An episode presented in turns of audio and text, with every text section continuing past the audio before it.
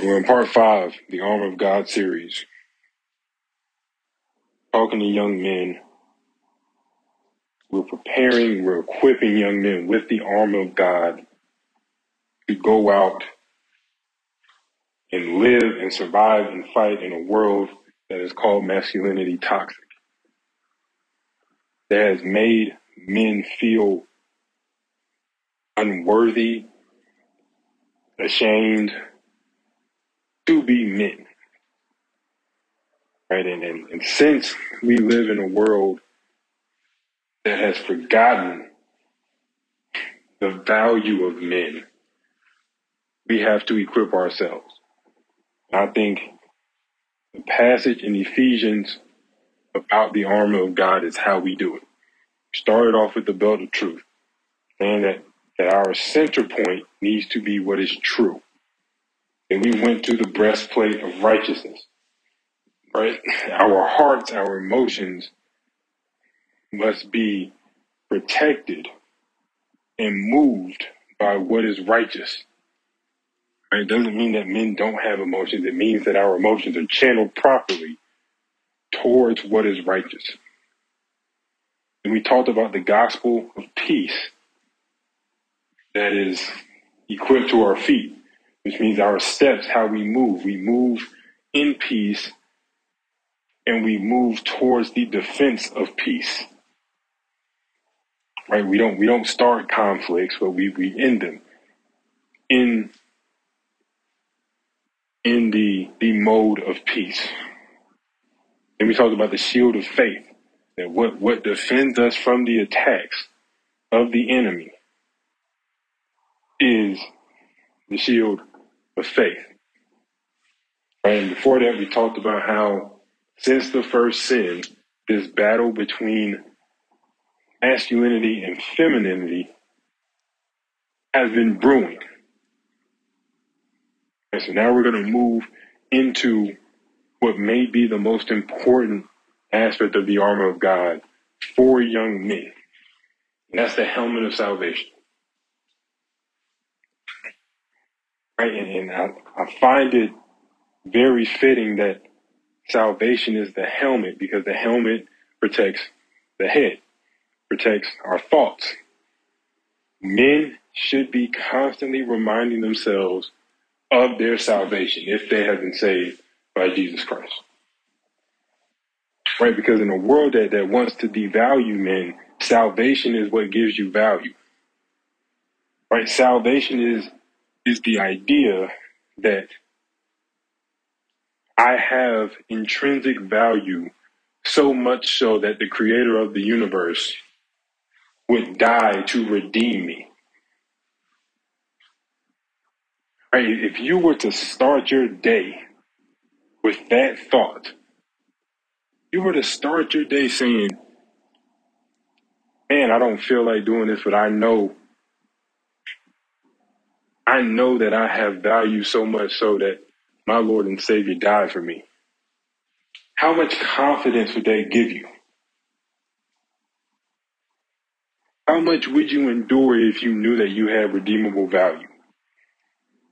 How much would you go out and, and not live a reactive life, but live a proactive life? Not be on defense all the time, but be on offense all the time. If you knew that you would be redeemed for your mistakes, that the only way you wouldn't be redeemed is if you settled for mediocrity, which is what the world wants men to do. They want men to settle for being just male sperm donors. Right? Like, we need you to have children for the women that want to have children. But other than that, you know, women, we can do everything that a man can do. We probably can do more because you have never faced the pain of childbirth.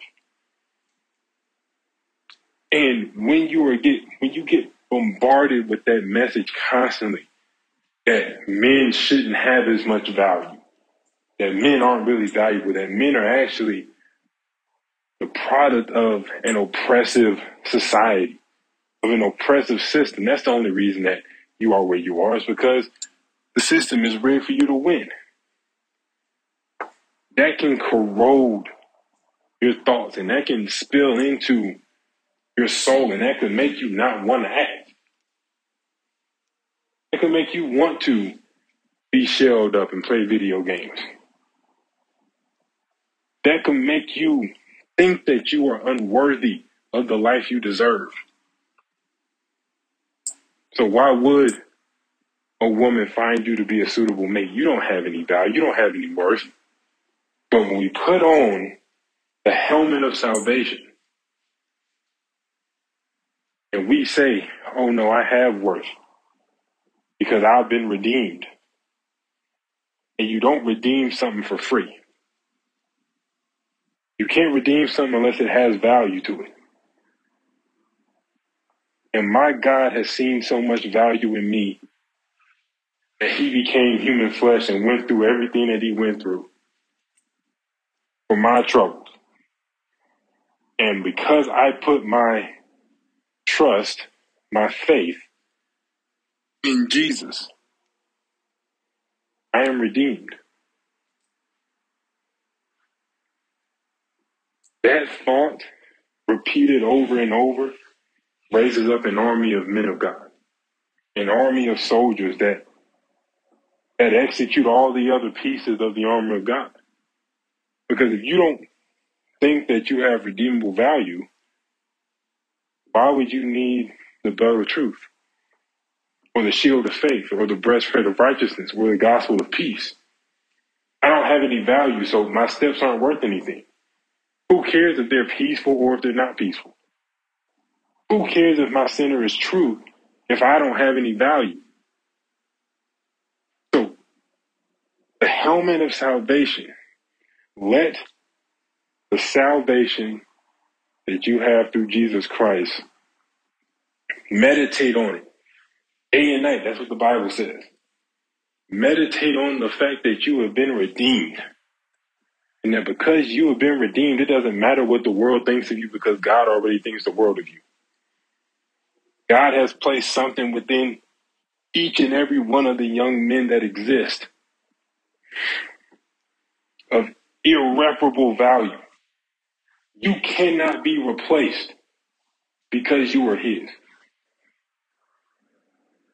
And it's only when you become His, when you accept your salvation, that all the other parts of the armor of God can actually protect you.